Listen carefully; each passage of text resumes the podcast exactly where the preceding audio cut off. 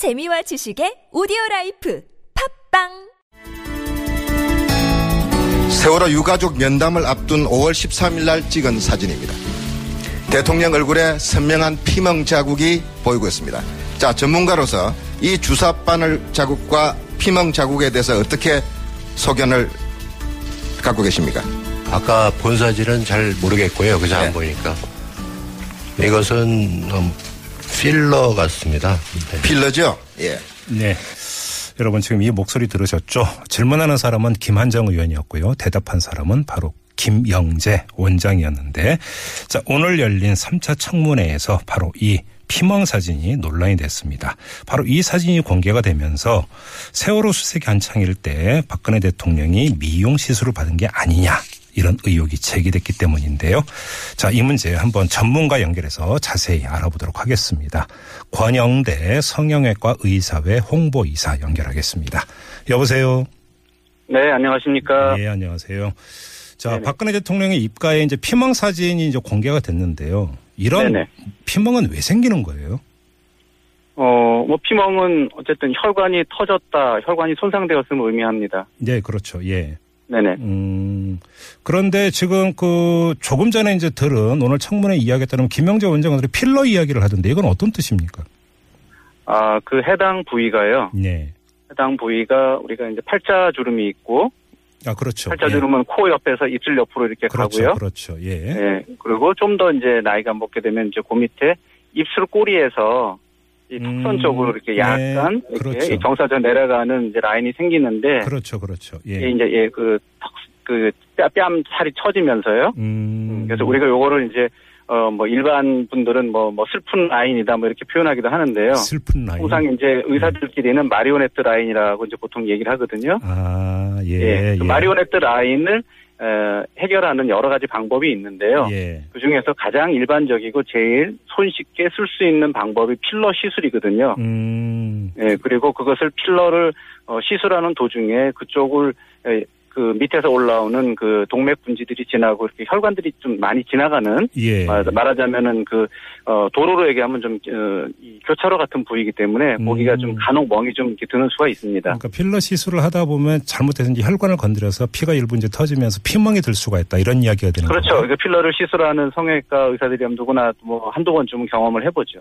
예. 근데 조금 전에 이제 그 김영재 원장 같은 경우는 필러 이야기를 했다가 말을 바꿨어요.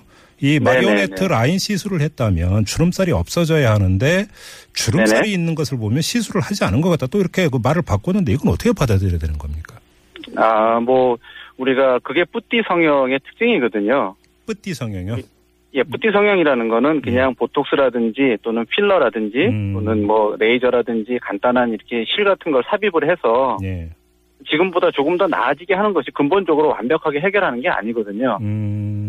그러니까 우리가 수술 저기 안면 거상술을 크게 많이 이렇게 잘라내고 땡긴다고 할지라도 100% 해결은 안 되는데 예, 예. 필러나 보톡스 같은 경우 상대적으로 효과가 100%를 만들기는 어렵거든요. 예, 예. 그러니까 이제 그런 부분에 대해서 이제 뭐 근데 뭔가 좀 이렇게 석연치 않은 부분이니까 진실을 얘기를 안 하다 보니까 음. 먼저 또 필러라고 얘기했다가 좀 자꾸 뭐 머릿속에서 뭔가 갈등이 있는 것 같습니다. 그래요. 그 뭐, 그 관련해서 하나만 좀 더 여쭤볼게요. 이 의혹의 네네. 근거가 됐던 것 중에 하나가 네. 이 박근혜 대통령은 피멍이 들기 전에는 사흘 내지 나흘간 공식 일정을 잡지 않고 휴식을 취했다라는 점인데 이게 네네. 얼굴 붓기가 가라앉기 위해서 시간이 필요했던 것 아니냐 뭐 이런 지금 의혹이 함께 나오고 있는 것 아니겠어요? 이건 어떻게 보세요?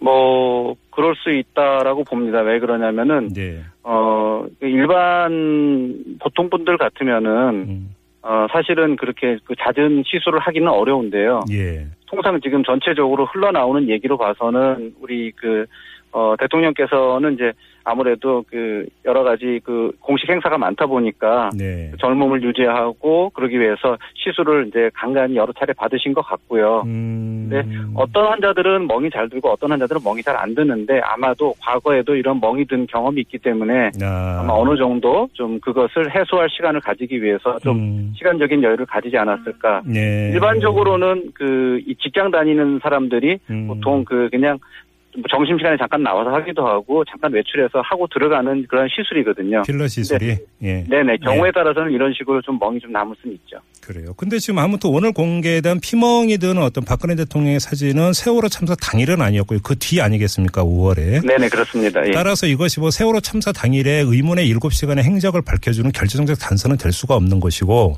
다만 네네. 만약에 박근혜 대통령이 필러 시술을 정말로 받았다라고 한다면 그 이전에도 받았을 가능성이 있는 것 아니냐라고는 연결되는 어떤 고리가 될 것 같은데. 아 그것도 있고요. 네네. 또 하나는 네. 어 만약에 그 매번 멍이 그렇게 들게 한다 그러면 의사와 환자의 신뢰가 완전히 깨집니다. 아하. 예, 예. 멍이라는 거는 음. 시술하다 보면 어쩌다가 드는 건데 공교롭게도 보니까 2014년 그 5월 달하고 2015년 작년 12월 달에 두 번이나 좀 비슷한 멍이 이렇게 들었더라고요. 예, 예. 예, 그래서 어뭐 그거 참 그 환자로서는 그 운이 없고 재수가 없는 일이고 시술한 의사로서도 참 그 보면은 예. 민망한 일이거든요. 음. 근데 만약에 그게 계속적으로 그렇게 똑같은 일이 진행됐다라 그러면은 네. 사실은 의사와 환자의 관계가 깨지고 벌써 다른 의사를 찾았겠죠. 음, 그렇다고 봐야 되는 거고요. 뭐 이왕 이야기 나온 김에 궁금한 거좀 네. 한번 좀 다 풀어보죠. 그러니까 필러 시술은 수면 유도제 투여가 필요하다고 하는데 맞습니까? 그렇지 않습니다. 아니에요.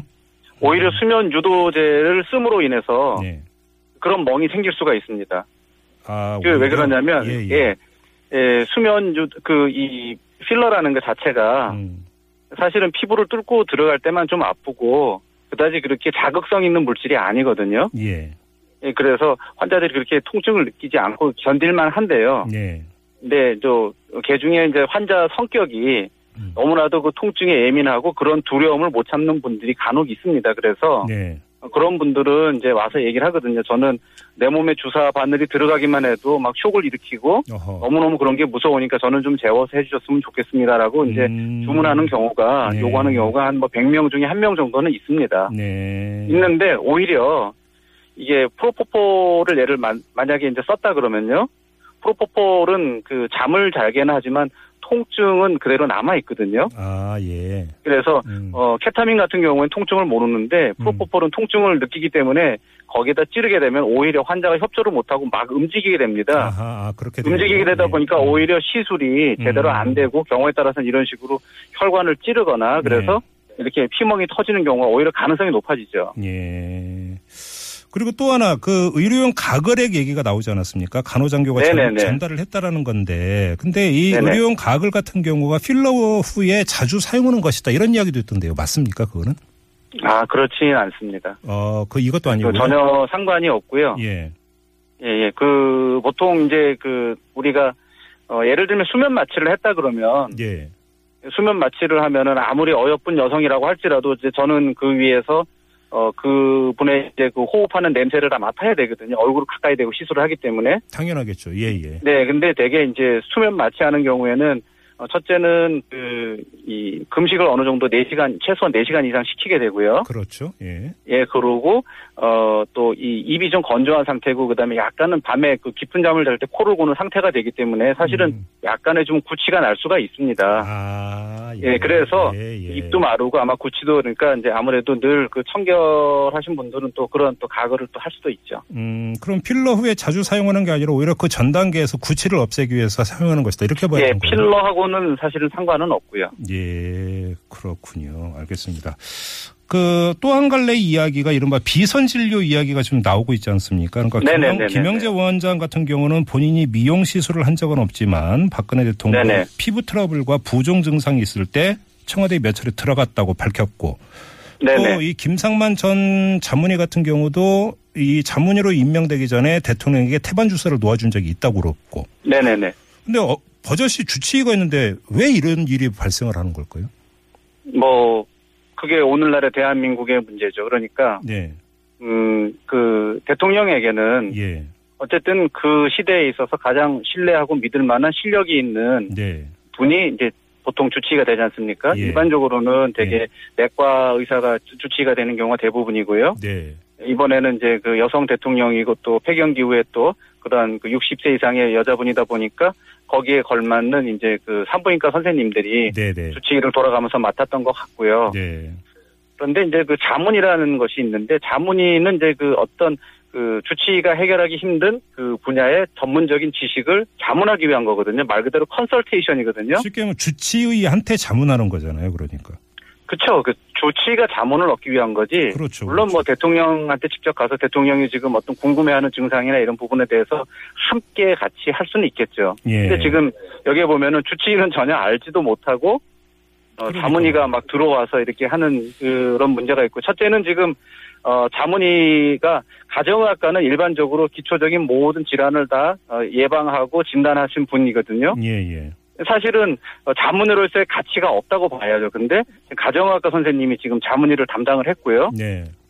두 번째는 어 지금 어 김영재 그 원장이라는 그러한 그 성형외과 비전문인 선생님이 네. 어떤 흉터에 대해서 상담을 한다 그리고 피부 트러블에 상담을 한다 이거는 좀 언어 도단이라고 봐야죠. 분명히 음. 거기에는 피부과 전문의가 자문의로 있을 테고 또 성형외과 전문의가 지금 대통령 그 목에 당시에 그 커터 칼에 의한 상처를 꿰매준 성형외과 전문의가 있거든요. 그렇죠. 그렇죠. 예. 예, 그러니까 이런 분들이 그 당연히 그럼 해당 과의 자문의로 이- 있어야 되는데 네. 어떻게 대한민국이 그렇게 많은 전문의가 있는데 그 비전문의인 그런 네. 분이 예. 들어가서 그 국가의 최고 존엄인 그러한 분을 갖다가 이 뭐 상처에 음. 대해서 상담을 한다든가 피부 트러블 상담한다는 건 이거는 상식 밖의 일이죠. 그리고 음. 평상시에 그분이 흉터 전문가도 아니고요. 그러니까 지금 뭐 그 이사님께서 상식 밖의 일이라고 규정을 하셨습니다만 바로 그거 아니겠습니까? 원칙과 네네. 상식에 입각해서 볼 때 도무지 이해가 안 되는 일이 벌어졌다고 하니까 네네. 이게 의문이 의문을 낳고 의혹이 의혹을 낳는 건데 뭐가 이 명쾌하게 밝혀지는 건 없으니까 더 답답한 것 같고요. 그렇죠, 이사님? 네, 무척 답답합니다. 예. 밝혀지겠죠, 그래도. 네. 네네, 진실은 꼭 밝혀질 겁니다. 알겠습니다. 자, 오늘 인터뷰는 여기서 마무리하죠. 고맙습니다, 이사님. 네, 감사합니다. 네, 지금까지 성형외과 의사회 권영대 홍보 이사였습니다.